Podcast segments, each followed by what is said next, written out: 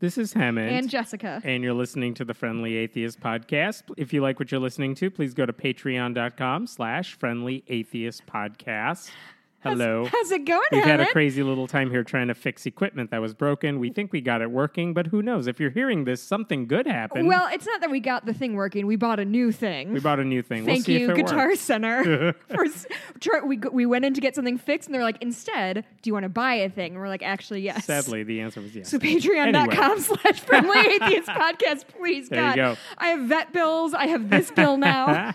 Anyway, so we're gonna get started because there's so many things after Yeah. like two weeks of not talking that we want to get and we're to. gonna rock and roll through this. Um, let's get to this thing that involves the Mike Pence rule again because it came up again. So yeah, so it's originally the Billy Graham rule. It is. and that rule is a man chooses not to be alone with a woman. Right. If especially if you're a prominent individual and a good Christian man, Right. you would never be alone with any other woman who's not your wife. Not because, and this is what they would say, not because you're afraid of what you're gonna do, because you're not a monster. No, no, no. And but you're kind of afraid of what she might do because she's a hussy, and also you're more afraid of what the perception's gonna be Mm-hmm. because everyone's gonna be like, "Oh no, what are you two doing?" Yeah, which is why I feel like that never it never made sense and it was never right. I get it in like the 50s when women weren't in the workplace as Right. Why would they be alone with you at all? Right. But now, I mean, here's the problem with the re- the reason Mike Pence got crap for it is because when you're the vice president and you say uh, I can't be alone with another woman, Yeah. you're basically saying, "Hey, Nikki Haley was the ambassador to the UN, Right. but you can't talk to her privately And it's not about super foreign great policy." that Nikki Haley is the only woman in that cabinet I can think of off the top of my head. right, but it's like, yeah, you're you're cutting off women from speaking to you in a professional Right. setting. Okay, And, that means that that not only is bad for your career, it's, it's hindering women's career because if Hemant wouldn't hire me because he doesn't want to be in a room alone with me, I could not have this prosperous position as a podcaster.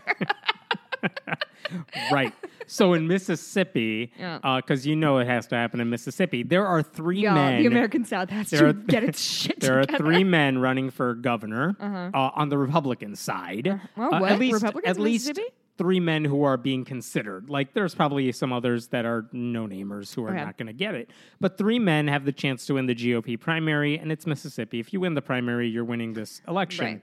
So, uh, like, the odds on favorite is the lieutenant governor, Tate Reeves. There's another guy, Bill Waller. Um, and both of them, Mississippi Today, the the out media outlet said, "Hey, we want a reporter to tag along with you for the last month of this primary campaign." Mm-hmm. And they were like, "Yeah, the reporter's name is what? Adam? Yeah, that's cool. He can follow the two of us. He has Uh-huh. split duties." The last guy in the race is a state representative, Robert Foster. And they said, okay, we're going to send a reporter named Larrison, who's a woman. She's going to follow you. Mm-hmm. And by follow, I mean they're going to tag along. They're going to watch you interact with other people. They're going to ask you questions. They're going to report on you. They're going to report on you. They're going to do some journalism. Yeah, and Foster's team basically wrote back to the to Mississippi Today and said, uh, "No, if she's a woman, she cannot follow me because she can't be seen with me." And in fact, here's what his campaign director said: Can't be seen with me. because the pictures that show a woman who is not his wife talking to him maybe like tagged as oh who's this like shameless hussy You can say hussy. yeah. So he said, the manager said, unless you have her accompanied by a male colleague, she cannot follow him around anywhere. So, I, what I think is fascinating about this is they are showing their hand so hard. Like they they do not consider women their peers, right? Women are either a token or or a nuisance or something. You know what I mean? Like they consider women an other, and therefore that's why. It, they think, oh, if somebody looks at a picture of me and this other journalist, it's not Right. me and another professional. It is me and a human woman with boobs and probably a vagina. But By the not way, necessarily. Not that it matters, but she's a lesbian. like it doesn't even matter here. But anyway, they said the optics are what we're afraid of. That a working reporter, and listen, she doesn't want your wrinkly dick, my dude. dude, I know. Um, the optics are what we're afraid of that it might be used in a smear campaign to insinuate an extramarital affair. And here's the thing about that one, do you think she's with you in your hotel room? She's not. What do you think Um, journalism is? and two, like how little respect do you have for the people that you're trying to win votes from Oh. that you think, oh, if they see her talking to they're me, all fucking idiots. they're all going to do this. like they show their hands so hard. It's just kind of like what's going on with Epstein this week. Of just, like quick sidebar about Republicans being monsters. Um, about like so Epstein is a ped- uh, pedophile and a Child sex child sex trafficker, trafficker, and he finally got but not really allegedly. yeah, yeah. Um, but anyway, a lot of people online. He's he's got ties with Trump. He's got ties with a lot of a lot of like well-to-do men in politics. He's got some ties to some scientists too. Oh, does he's he? funded them. Oh, Oh, yeah. I didn't know that. Yeah. But there's a lot of people on Twitter who are like, "Well, Democrats, what happens when if he gets tied if he's tied to Bill Clinton?" We're like, "Fuck Bill Clinton!" Like, yeah, I don't give a rid- fuck. Like, Dude, we got rid of Al Franken. we yeah, can like deal with it so shows their hand to be like, well, yeah, it's probably gonna be a lot of Republicans that go down. But what if a Democrat does? We're like, suck my dick, Democrat, get the fuck out of my life. If you're a pedophile, you're not part of my party. Right. Anyway, that was the sidebar I wanted to make sure we so talked about. So Mississippi is where we were going with Sure, sure, this. sure, sure, sure. Um, and it's telling that they also said, well, fine, you can have her follow our campaign, and we'll provide a chaperone. They How didn't even fucking offer that. Embarrassing. How fucking dare they? I God, men are such trash. How do you continue to be a man? Republican men. Be specific. Uh, uh, Eh. uh, Anyway. um, That's So- fu- so. And what I think is interesting, I want to just backtrack a little bit because this is we, we call it the Mike Pence rule. It's been called the Billy Graham rule in the past, and there is talk of like, oh, this is because of Me Too, right? Like women are accusing men who almost always are like serial offenders and very infrequently a one-off monster. Um, but it's not like Billy Graham was living in the Me Too movement. This has always been a deep set paranoia. Yeah. That and I don't think If- men trust themselves. I've heard this from some Christian writers too, who were like, dude, Billy Graham at the top of his game had like, he was pretty much like a rock star gr- with groupies coming after him after his events. Uh-huh. He maybe you could argue legitimately had a reason to say this is going to make my ministry look bad if it's Sure. in- insinuated that way. This guy Foster, he is not Billy Graham. And let's- no one's trying to be alone with this guy. Well, and also let's not confuse like fans and supporters and quote unquote groupies, however you want to consider that, versus colleagues. Like if so, okay, if you like if a w- random woman came up to you in a bar and was talking to you, like that is a different situation Then than on the you and me trail- sitting in a room together. Like Right. if you can't if you can't parse the difference between like a person being professional and having a professional relationship with a person and like trying to fuck them like And i'm not sure what to tell you guys if you're Foster, by the way, that would be a great story too. If like, oh my God, my Republican opponents are trying to smear me. Mm-hmm. Well, guess what? I got a reporter here. She's not on my side. She will attest to the fact that Right. nothing happened. But I don't- That's good for your campaign. If someone tried to smear you with a professional doing her job, and Is- you're like.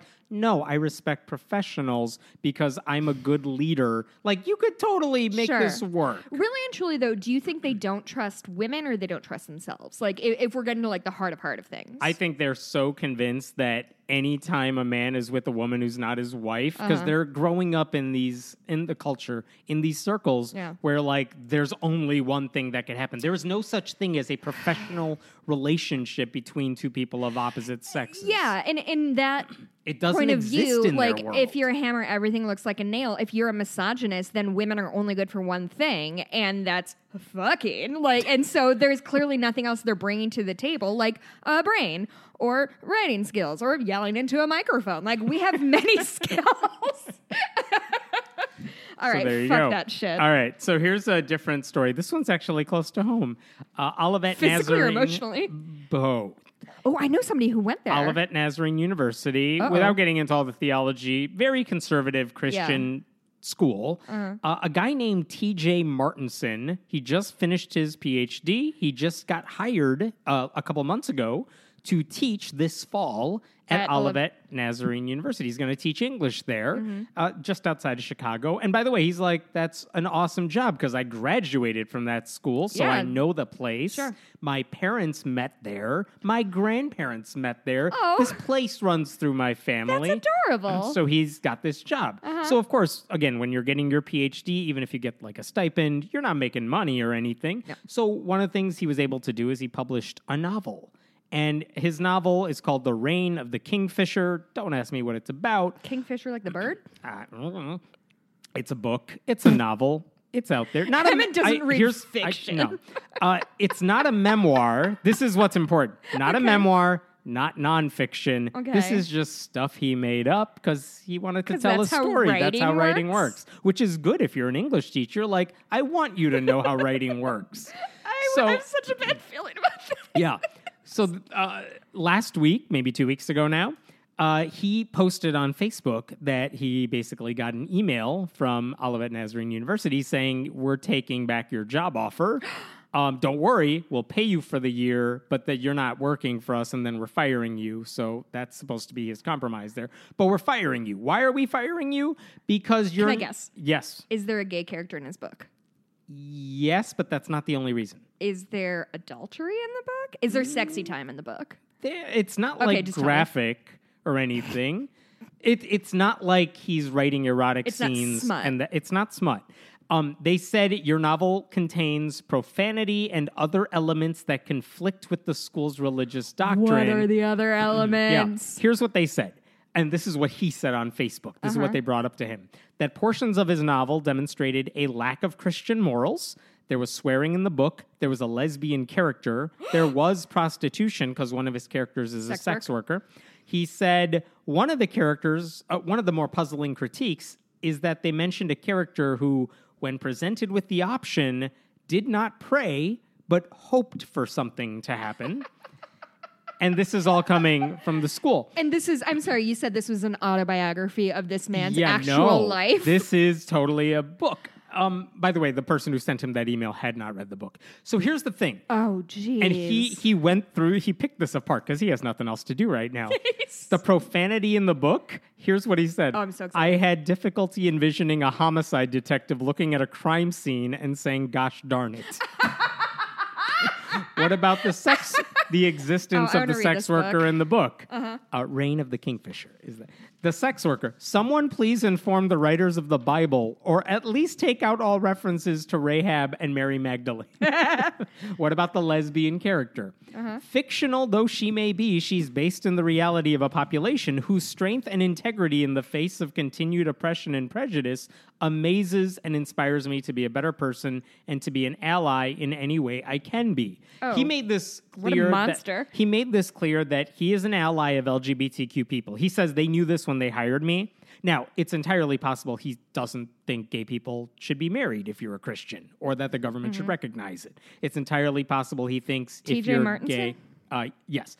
Uh, it's possible that he thinks if you're gay, you should be celibate for life. But he hmm. said he's an ally to the LGBT community, at least when it comes to civil rights. So there mm-hmm. you go. Take that as you will.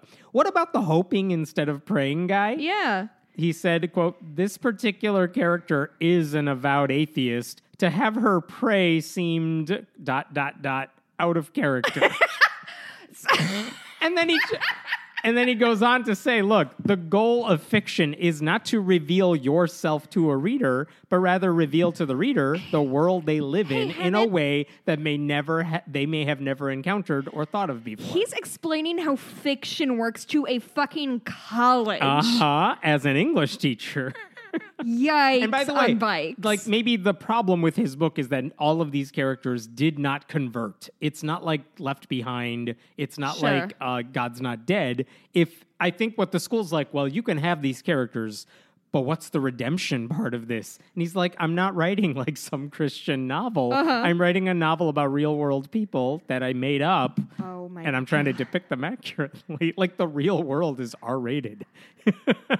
this is And such by a the good way, story. if the problem is like, oh, you depicted this stuff that goes against our values, like there's plenty of rape and genocide and murder in the Bible. Yeah. It is in scripture, it is graphic, it's disturbing. Um, to this guy's credit, because I probably hang out with us. he does not want to hang out with. Us. Oh. Um, he. that's rude. I'm very fun. I'm almost positive I'm very uh, fun at he does parties. not want to hang out with us. But he did say, look, after he posted all this, and he's like, he's bummed out that he doesn't get to teach, and he doesn't get to teach Sure. at this school. yeah, losing a job sucks. But he did say, like, don't take this out on them. Probably because he's like, look, I know how this school works. Like, this is a couple people who are not smart about Oh God. this. Don't take it out on the students. Don't de- don't send her nasty emails. Mm-hmm. But he did say, like, look, if you want to support me or something, buy the book if you want, or donate to the Trevor Project, which supports LGBTQ people. Oh, good for like, good him. for him. But yeah, so that's why this guy doesn't have a job now. Because he wrote a book with unchristian characters. that is buck wild. Oh my god. Ooh, 15 bucks on Amazon. Let's take it easy, guy. So I maxed out at meanwhile, 10. meanwhile, in Virginia, Yeah. there is a state senator, Amanda Chase. Uh, she wants people to know that she knows exactly who to blame when women are sexually assaulted. Oh, I bet it's the men who perpetrated the assault. It is not. Try What? again. Try again. I can't believe it. It can't be the woman. She can't be blaming the victim, could she? Oh, she's blaming the victim. Who is a- this bitch? Uh, Amanda Chase. right. She said on Facebook, it's those who are naive and unprepared that end up raped. Sorry, but I'm not going to be a statistic. Basically saying, hey, women, if you're not carrying a gun, then you kind of deserve it. That's that's her message. Wow. yeah. Um, fuck this cunt. I have many things to say about it, not the least of which is most rape doesn't happen that way. No, most rape isn't in a dark alley, and if you had a gun, you could. It, it is. It is. Right. Having a weapon does not deter rape. Sexual assault is more often than not committed by someone you know, Mm-hmm. so you wouldn't need a gun around them per se. Um, and this idea that, yeah, again, it's the woman's fault and not the perpetrator's fault is just batshit crazy. She had a chance to correct herself. Reporters were like, "What the hell are you talking about?" and she Doubled down. She doubled down. Of course. My reply was why I and tens of thousands carry in Virginia to avert possible bad situations. Blah blah blah. Second Amendment. Second Amendment. Honestly, like that's really what it always comes down to is when when people talk about like capital R rape, that's what they always think is like some guy pulls you into an alley and like has his way with you and like leaves you to die or whatever. And that's not to say those things don't happen and that those aren't scary and an issue and there are serial rapists. All of those things are true. But realistically it's not that's not the scenario you're going to find yourself raped in. Like my, my own sexual assault the sexual assault of most of my friends came at the hands of somebody i knew and trusted and and did not take no for an answer or didn't understand what no meant or whatever. Like that is what it looks like. And that's what that's what we need to do. And that's why when we say so so and so is a rapist and but they don't seem like a rapist. A rapist doesn't mean anything. A rapist isn't There's like no type. there's no type. It's not some like scraggly guy who like lurks in shadows and wears the trench coat and flashes people. Like that's not who it is. It is your friend. It is your cousin. It is your sibling. Like that's who it is and we can't ever forget that because when we say a rapist means X. We erase what most women ex- experience in sexual assault, and that's not okay. And it's not a reflection of what's going on in the actual world. She calls herself a champion of women. Oh, suck my dick. Champion for women, yeah. Um, by the way, her uh, opponent, her Democratic Do you think it was unfeminist to tell her to suck my dick? um, yes. Okay. Her opponent is Amanda Pohl. Amanda, who's a Democrat, responded, "Our legislature, our legislators should be making decisions based on evidence, not their emotional preferences. In environments where stalking, domestic violence, or the threat of sexual assault exists, the evidence tells us that the presence of a gun, blah blah blah, makes it five times more likely that Yeah. the victim will be killed." Oh, I mean, that's Yeah. the other thing. Is like if you are with a partner and there is domestic violence, having a gun in the house ups the chances of somebody getting fucking killed. And so the the number of people who fend off intruders pales to the number of people who accidentally kill a, a partner or kill a partner in an, ex- an escalated fight that didn't have to go that way. Like guns are not fucking protecting you. I like As ask come any- at me. I don't give a fuck. the the school in Florida, the the school shooting there. There Yeah. wasn't. There was a cop there. It And didn't he- help. Yeah, it's You know what I mean? and, like and there's Pulse sto- there's nightclub had a. time and time again stories of like the quote unquote good guy with a gun who fucking ends up getting killed himself or like escalates the situation. Of um, a friend of mine, her coworker died because he was walking through the park with his girlfriend, got mugged, was carrying, and instead of doing whatever, calling the cops or giving him what he wanted or running away or whatever, he pulled out his gun, escalated the situation. They then he fucking died. Fuck guns. You know what? At me. Come at me about guns. I'm feeling angry. I've had a really shitty week, and guns are to take the brunt of it. There you go. And fucking whoever that guy is in Mississippi. Done. And this cunt. God damn it. I hope nobody listens to this. Good thing this podcast is marked explicit. Uh, Florida. We have to talk about Florida. That there is Florida, a principal. what are you guys doing? There was Florida. there's a principal named William Latson who works at Spanish River Community High School in Boca Raton, and a parent. This happened Boca- last year. is Boca Raton? It's a city with old people. Uh, someone emailed all a I know parent about emailed him last year and said, "Hey, I just want to know, like, what do you teach kids about the Holocaust? Because you have so much denial coming. I, I'm assuming. I'm just talking out Yeah, I'm-. I'm curious but, about like, what there's that a lot of deniers, was. right? There's a lot of deniers out there. How do you all teach the Holocaust to kids at this high school?" And can I read the according, quote? yeah, and this is uh, the reporter issued a public records request and Yeah. got these emails. And what did he say in response to the parent? Quote, I can't say the Holocaust is a factual historical event because I'm not in a position to do so as a school district employee. Not everyone believes the Holocaust happened. You have your thoughts, but we are a public school and not all of our parents have the same beliefs. As, what? As if educators What? have to be neutral on the Holocaust On existence. Yeah.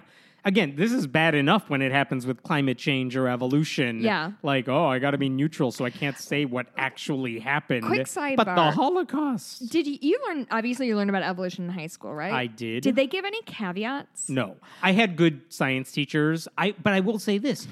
I, I learned it, but I didn't. I don't feel like I understood it, Mm-hmm. No, no, no, and no. I didn't understand it until I started reading it for myself, and that was after college. Like I learned it though. I never had any issues. I've learned more about about science post college than Yeah. I did, which isn't a isn't a failing of anybody besides like my ability to pay attention. and I feel like I've I maybe said this on the podcast too. Like I was, I think my first time where I under, I felt like I understood evolution Mm-hmm. at least more than I did in the past.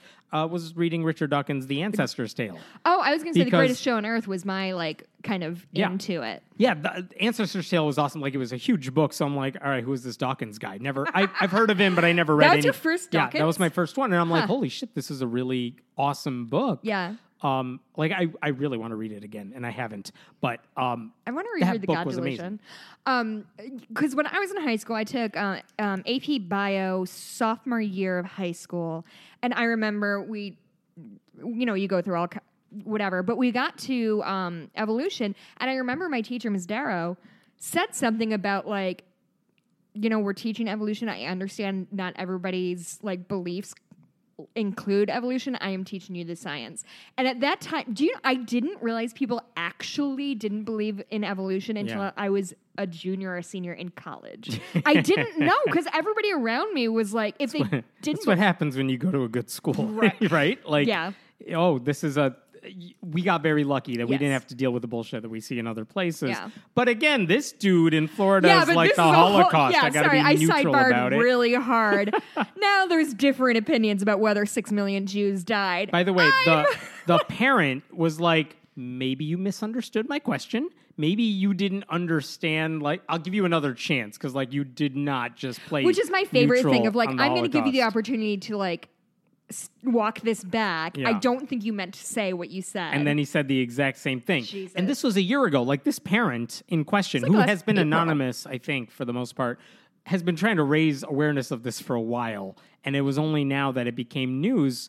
And since that Such time, since the story. story happened like a week and a half ago, now he has lost his job. The school district has said he will be stripped of his position as principal, but they're not firing him. No. They are moving him to somewhere else in the district, maybe behind a desk, maybe somewhere else where he's not in charge of kids' education Right. because he's become a major distraction, unquote. this is my Which My fine, favorite- Like, he, by the way, he did apologize in the sense he's like, he said all the right things now. Yeah, yeah, yeah. He's like, I this is not a thing to be neutral about. Like, of course it happened.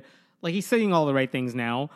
But again, if you're the school district, like it shouldn't have taken all of this to Right. make him say that. Um, I pulled my information from a WGN, which is a local Chicago news station, and this is my favorite, like, kind of passive aggressive um, sentence.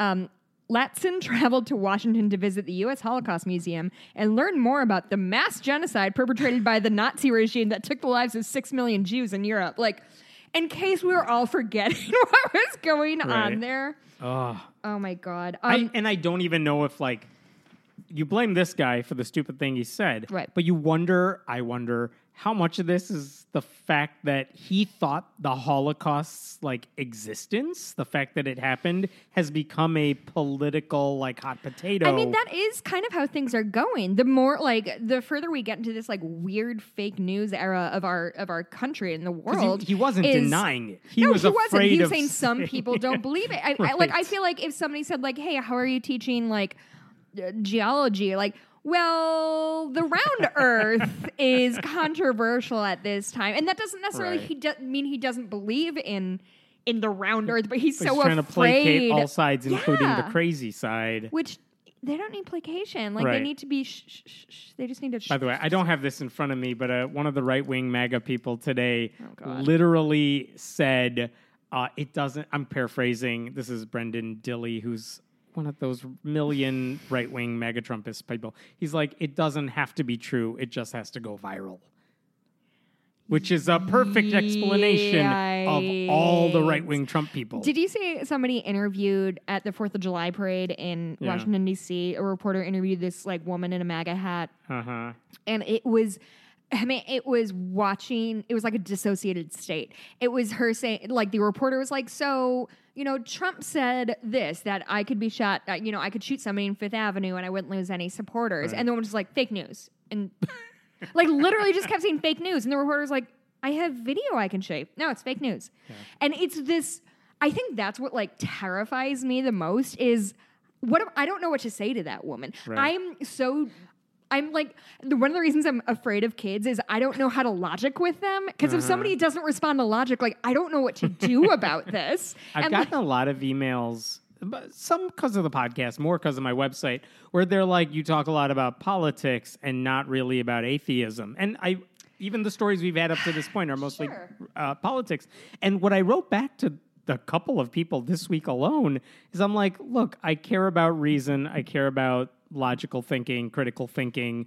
And at one point, maybe it was true that religion was where I thought that all hit the fan and no one cared about it. Right. I would argue I'm not really scared of religion as Mm-hmm. much now because the the whole conservative ecosystem is way more of a logic suck Yeah. than everything else and that's where you need to focus people's critical thinking like Right. look what they're doing look what's actually happening Well, and- like why aren't these two things going together I would argue the existence of Christianity has never necessarily like it's been a thing I've always kind of been uncomfortable with. Like whenever I go to church, I'm like, ugh, this feels not good for me.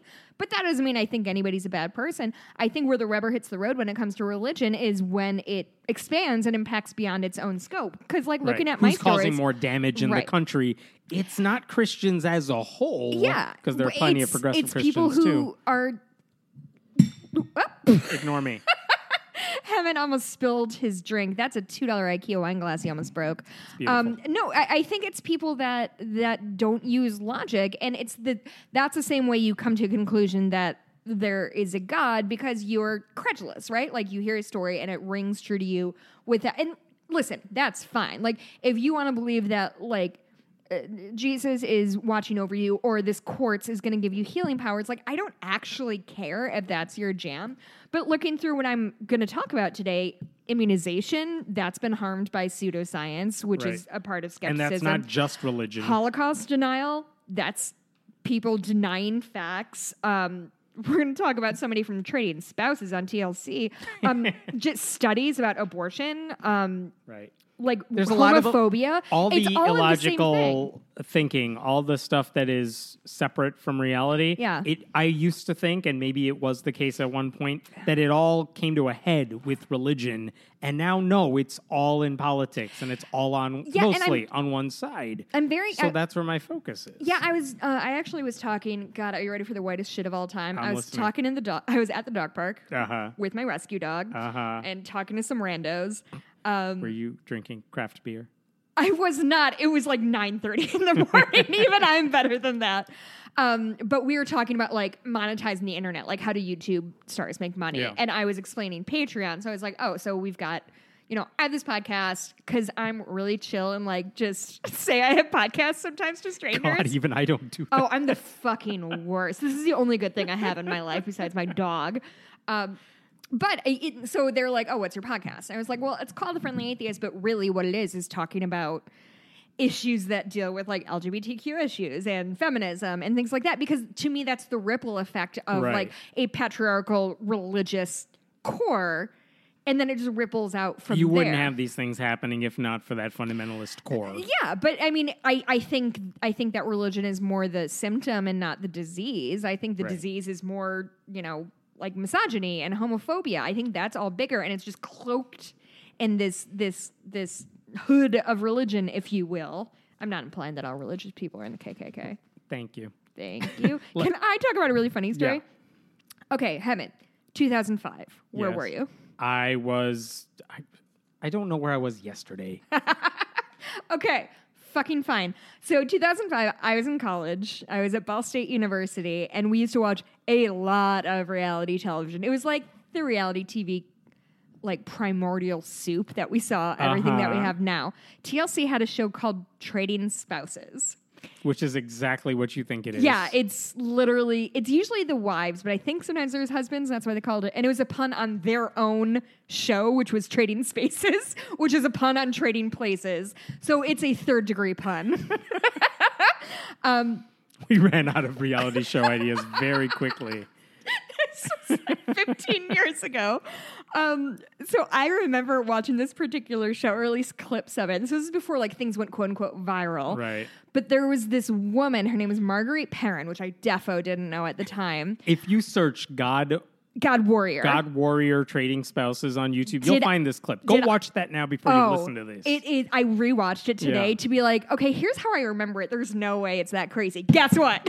Hell, it is. So she uh, essentially they take two families that are different, and then they trade one of the parents, usually usually the mother. And so this was a very devout, seems to be Southern Christian with a capital C home, and then they traded with what I can convene is like a kind of pagan-y, new agey, quartzy kind of family. so they got the Christian wife. they got the Christian wife, and then and then this like new agey like.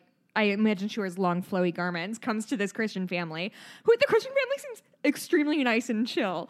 And so the mom comes home and everyone is like, Yeah, she was nice or chill, whatever. This woman goes ham on her family, like literally screaming about how they would she call them um she called them dark sided. She kept saying they're so dark sided and starts screaming at the camera crew. She tears up the check she got because it's dark sided money. She said, uh, she said they gave me, quote, tarot cards and astrology and witch books, which, and I guess they did like a solstice celebration. Uh-huh. And she, like, was furious that this woman, this non Christian woman, came into her family's house and they didn't even question. And the part I remember so, so like earnestly is her screaming at her family because they didn't pray for her. And their family was like, I prayed for you every day. She's like, I couldn't hear you. You came into my mind sometime, but like they weren't praying hard enough.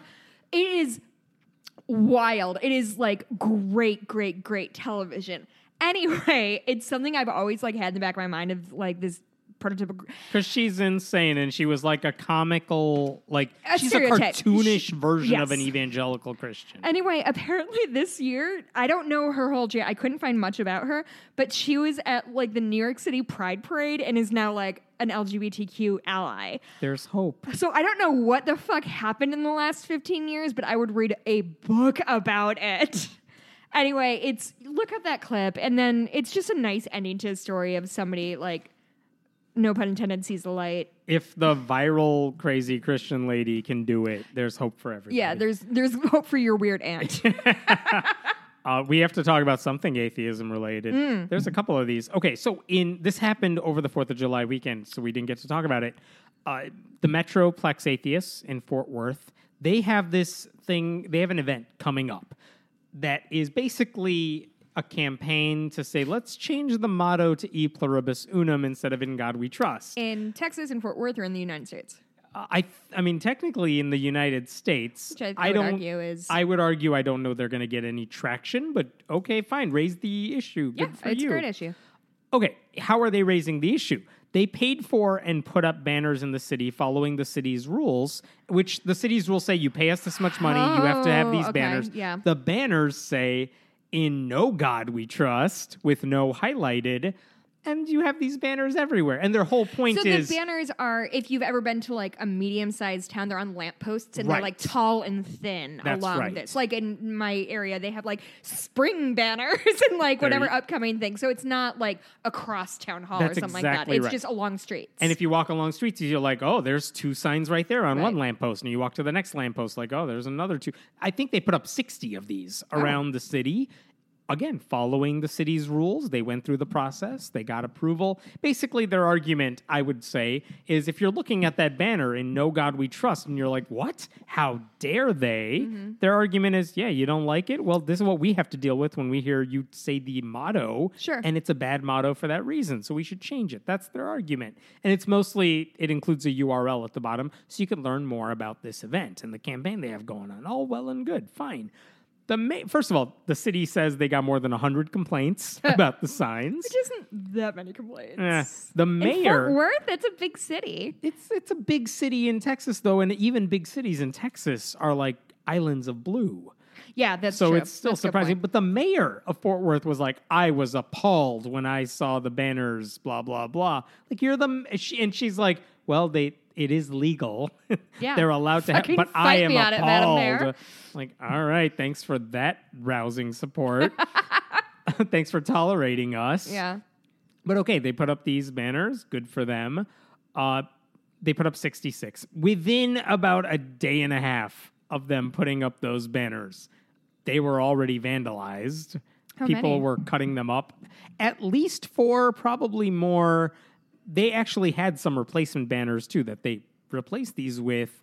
But like the it already started. Like the Uh-huh. vandalism already started. And people were not only vandalizing it, they were like taking pictures of themselves vandalizing it, putting up photos of them Guys, be vandalizing subtle it. for fucking once. Put on a Dude. mask. Like they are like, I'm so untouchable as a Christian Yeah. by doing this that I'm gonna do it publicly.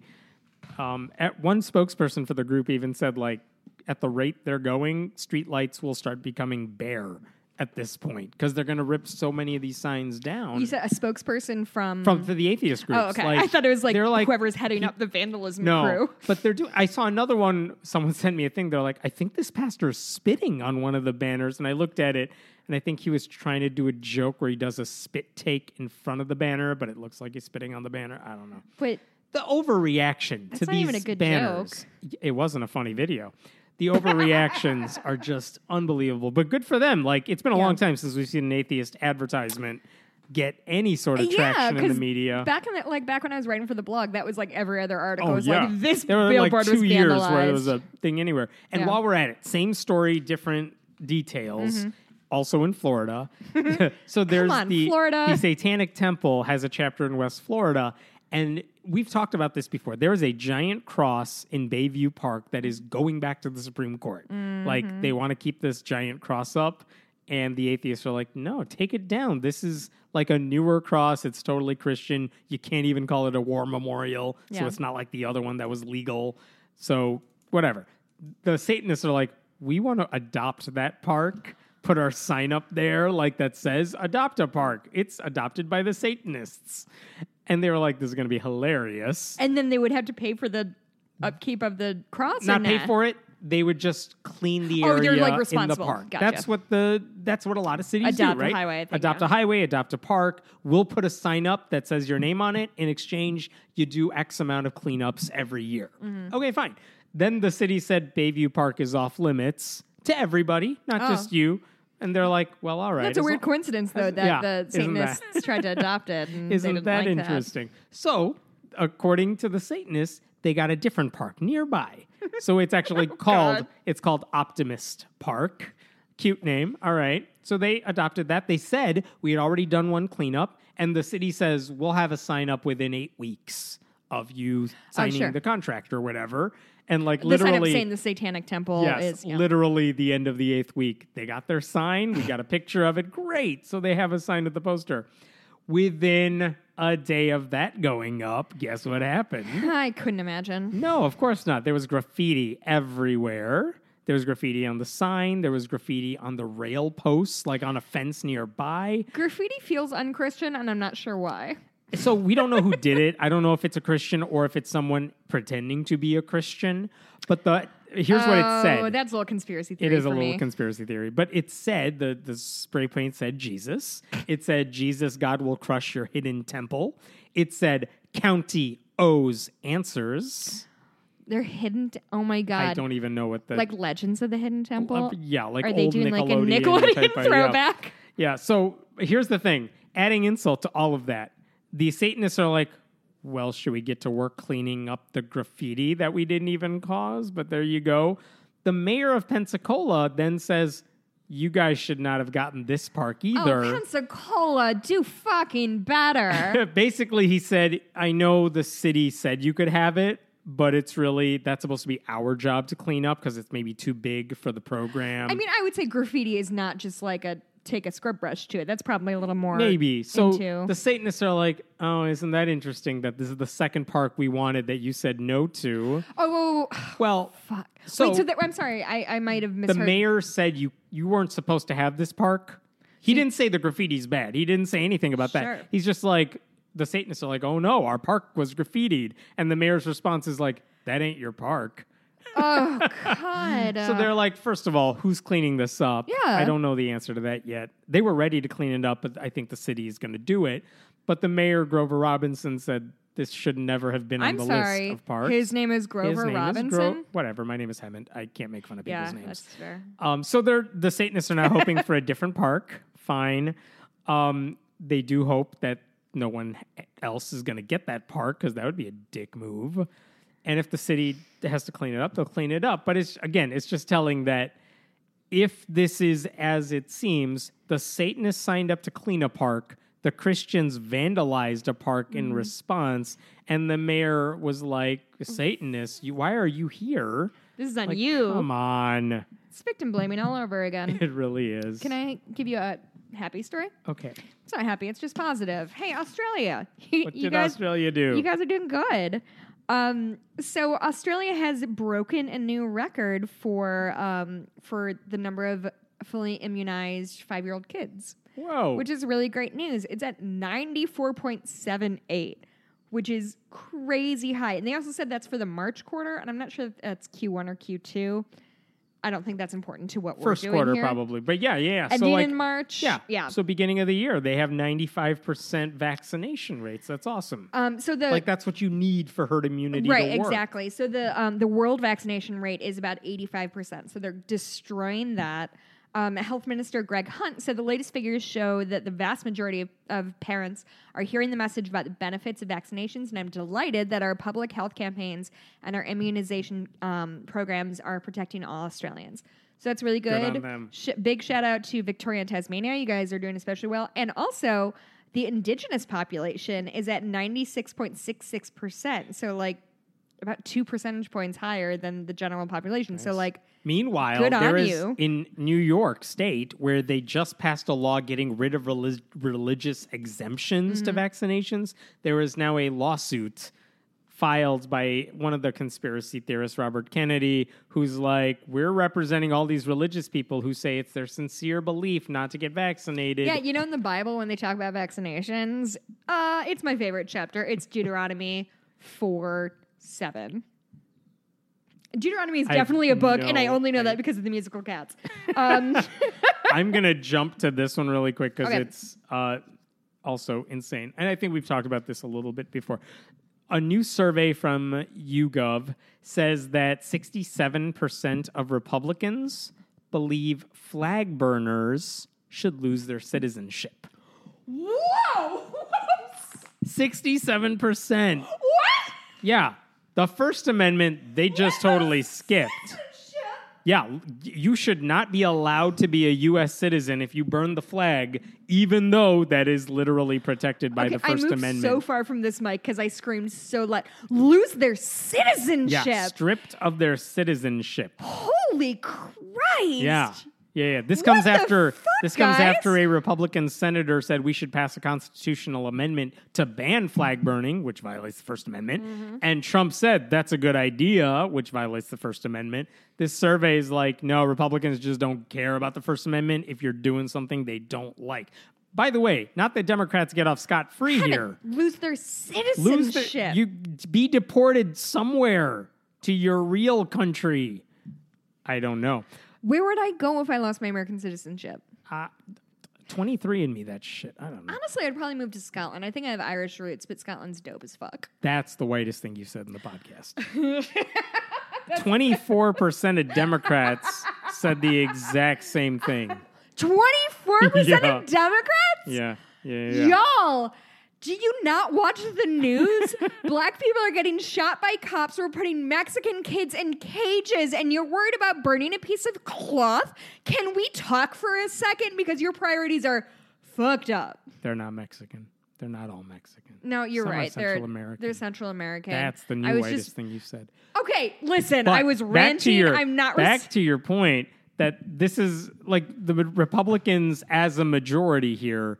They care more about symbols of patriotism than like actual love of the country. This is what they always do. It's the same thing with the pledge. It's the same thing with the Star Spangled Banner. It's why they hate Colin Kaepernick. It's like they care more about symbols that show you love America than actually trying to make America better. oh, that's the thing I always think about pointing when, out its flaws when or people whatever. complain about Kaepernick. Let's use that of, of taking a knee. Is like uh, what veterans go through in this country is abhorrent. And if you really care about veterans, like you should maybe want to get them better health care and be less concerned about whether like a 900 square foot flag is being flown properly on at a football game. And by the way, on Fox, this is on July 4th weekend, on Fox News, the uh, host Julie Banderas said on a show called Outnumbered, just randomly, and she didn't get any pushback for this, blah, blah, blah. It's a crime to burn the American flag. It's hella not Julie. yeah. Julie was It is name? not. And by the way, later that day, someone must have told her because she said later on, on a different show, mind you, uh, it's not technically illegal to burn a flag due to free speech and the Constitution. She How inconvenient She didn't need the word technically. Yeah, Like, no, no, no. It's- Words have meanings, and we just need to like acknowledge them. That's the form of an, an apology that we're going to get. technically. Technically. Yeah. I got one last one for you. Okay. Uh, in the UK, this is good news coming out of the UK where they also don't have a lot. Um, the British Social Attitudes Report. It comes out every year. It's a big survey with a lot of data. It's annual, you said? yes. okay. If you like, if you're a data nerd, you love this survey because it's just, Like they have so much data. are? Yes. So they just put out information about religious identity Okay. and Christian affiliation is lower now than ever before. More than half of people say they have no religious affiliation at all. More than half. More than half. I'd be curious. Do you have numbers for people who use the A word who say I'm an atheist? Uh, I don't have the A word. I have no religion. And no religion Okay. has gone from about 30, 32% To more than half? to more than to 52% now. Wow. In, Yeah. in a year? Uh, it's from 1983. Oh, for Christians, Okay, okay, it has okay, Mm-hmm. gone from 66% Christians in 1983 to 38% now. That is lower today than ever. Like, I mean, that's isn't surprising, but it's interesting. it's not surprising, but why is it happening? Because older people are dying; they're being replaced by younger, unaffiliated people. Right. People are less religious than their parents, and this is what I found interesting. We're now at the point where you're having second, third generation non-religious. So your Sure. parents are not raising you in religion, so you have even less of a reason to, to yeah. follow what that. would you say? What baby boomers were the last like capital R religious generation? And Without then getting Gen into the generation names because I don't know the answer, like our age, mid 30s ish, like our parents are probably religious and they raised us in religion, but, But those we're of having us who are having kids, there's more of us raising our kids without religion, I mean- which means our kids are like, you think they're going to voluntarily Right. I mean, choose to believe it's not that it nonsense. never happens, but it's very infrequent. I mean, Yeah. I I have two lapsed par- lapsed Catholic parents, and they're baby boomers, both of them. So Right. like, yeah, it's Like religion kind of how- makes sense when it's passed down generation after generation. It's like, well, that's a weird story, but like when you grow up with it, fine. I mean, but that's- who's like, well, I didn't believe in Catholicism, but now I believe this cracker is Jesus, literally. you don't like voluntarily choose cracker. that it's when a you're wafer, 30. and how dare you? Who chooses that myth when you're in your Listen, 30s if I got to drink wine at 10 a.m. on a Sunday, like, you can do that without religion. oh, I forgot. Thank you, boxed wine. Oh, I lied. I'm sorry. Oh. I do have one more that is ridiculous. I'm sorry. This will be fast. No, it's fine. There is Uh, in the Catholic Church, if you want to become a saint or you want to become whatever it is, you have to have a miracle attributed to If you. I want to become a saint, If if, Jessica become a- Bluemke yes. wants to become a saint, yeah, so if you want to become Saint Teresa or whatever it is, Saint Jessica. yeah, you have to have a couple of miracles Okay, on one, your name, on your resume. No, doesn't count. Has to be supernatural. Two, So- this podcast is successful. No. That's supernatural. You can't convince me otherwise. Well played. So there's this guy, Archbishop Fulton Sheen. He died in 1979. Okay. He was actually a big deal in the 50s. Like he was on TV a lot. Mm-hmm. People knew him. He was kind of your gateway into the Catholic Church if you weren't one. Okay. So he was well known at the time, like very charismatic TV presence. Mm-hmm. Okay. He died in 79. It's been more than 40 years, roughly now. About 40 years. And now Pope Francis this week declared him fit for beatification, which is on the on the road Beatification? beatification on the road to becoming a saint. Mm-hmm. But you need a miracle attributed to you. And that means Pope Francis literally said, "Oh, here's the incident report of the miracle that he caused. Yup, it had to be a miracle. I'll sign off on it. What was it? Here's the miracle. I'm dying. There is a woman named Bonnie Engstrom. She's a Catholic mother of eight. She had a son. That's a miracle. She had a son about a decade ago, literally a decade ago, like late 2000, Uh-huh. whatever. Hi her son was born with the umbilical cord wrapped around his neck. Devastating situation. Sure. He was not breathing for like an hour. Uh, They thought he was dead. Like they thought he was going to die right after Mm-hmm. he was born. Then the doctors found his heart beating and like he survived. And today he's whatever, nine years old, 10 years old.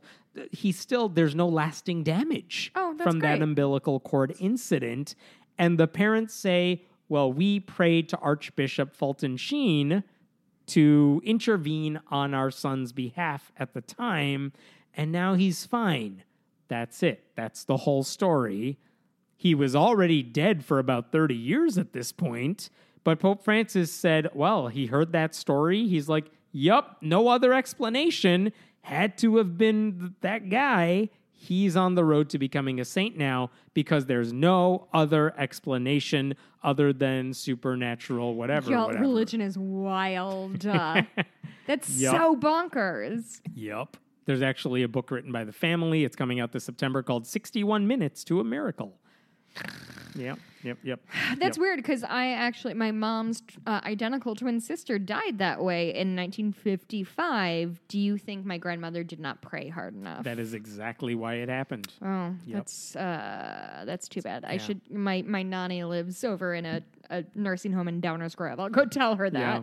Cool as usual, So- Christians. I've got two quickie quick stories. Um, one is just a um, a study by the University of Utah. So they and I think this is interesting. I'm not sure how I feel about it. They they took a look at the impact of abortion on boys.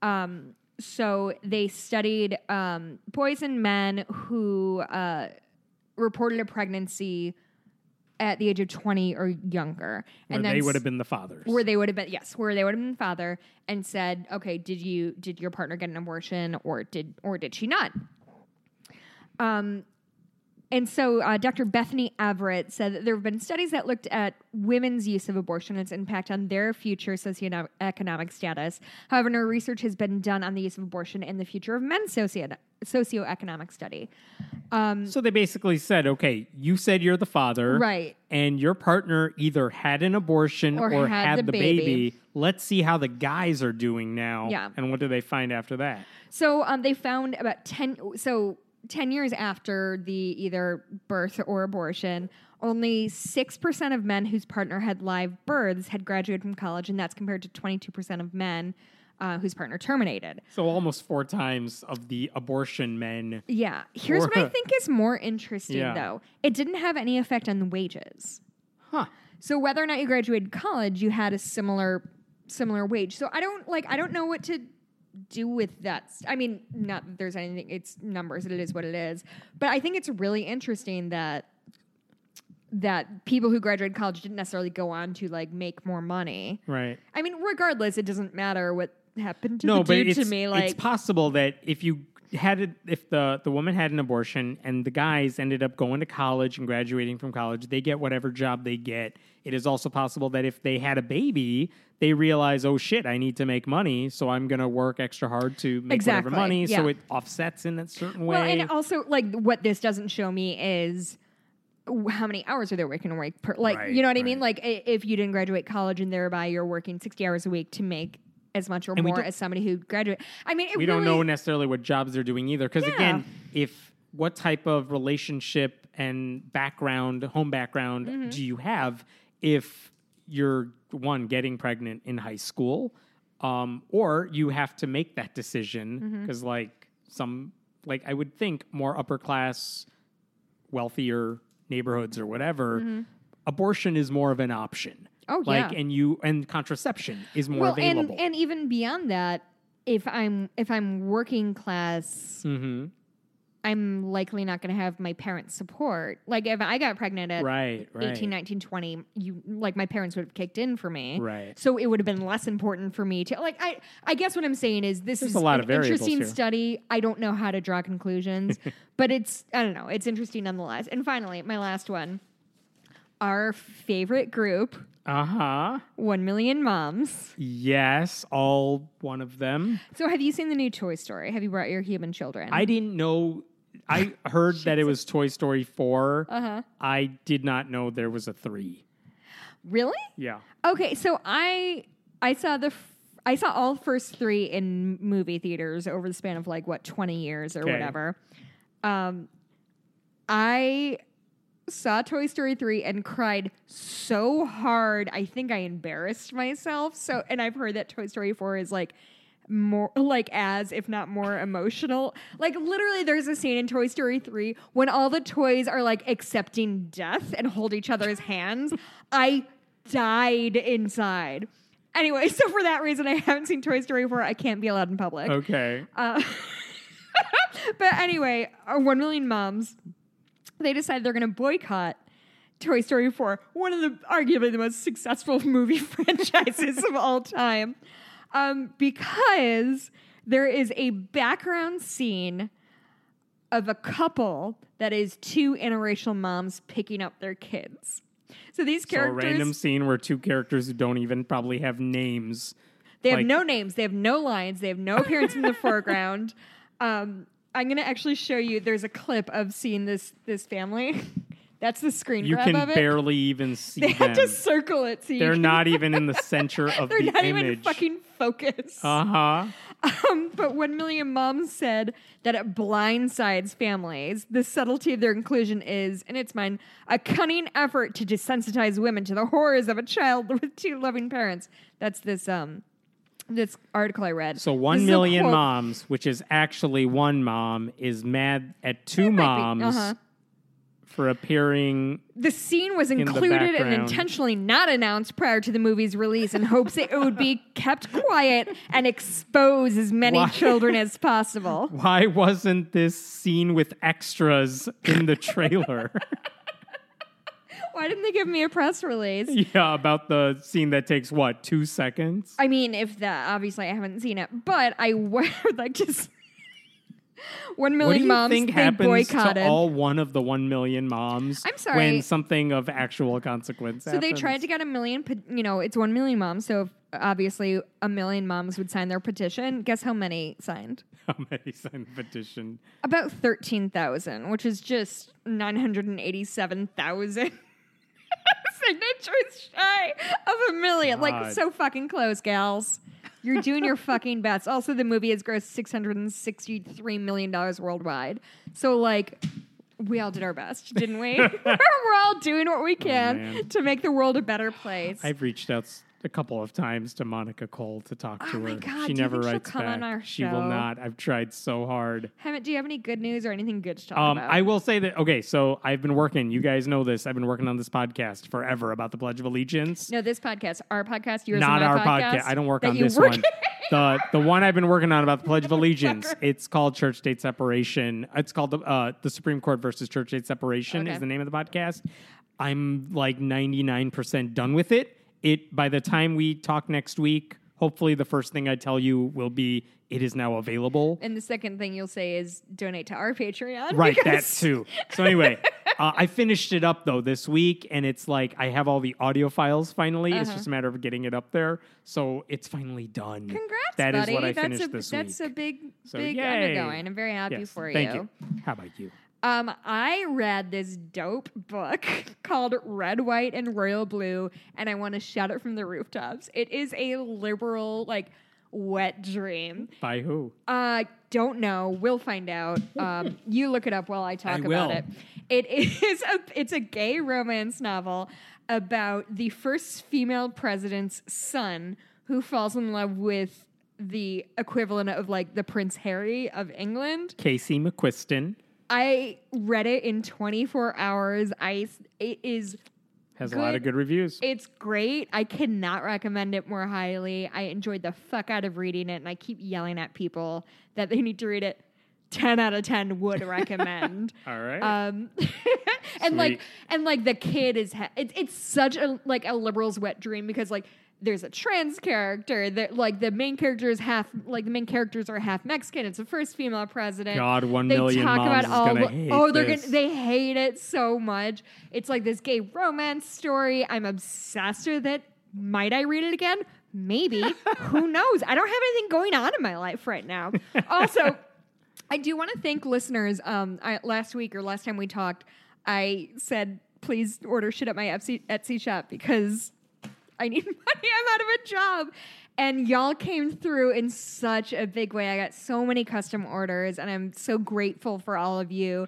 And then my stupid dog got stupid sick, and so all of that Etsy money went to my stupid dog. but, but, Dottie's gonna be fine, right, Dottie?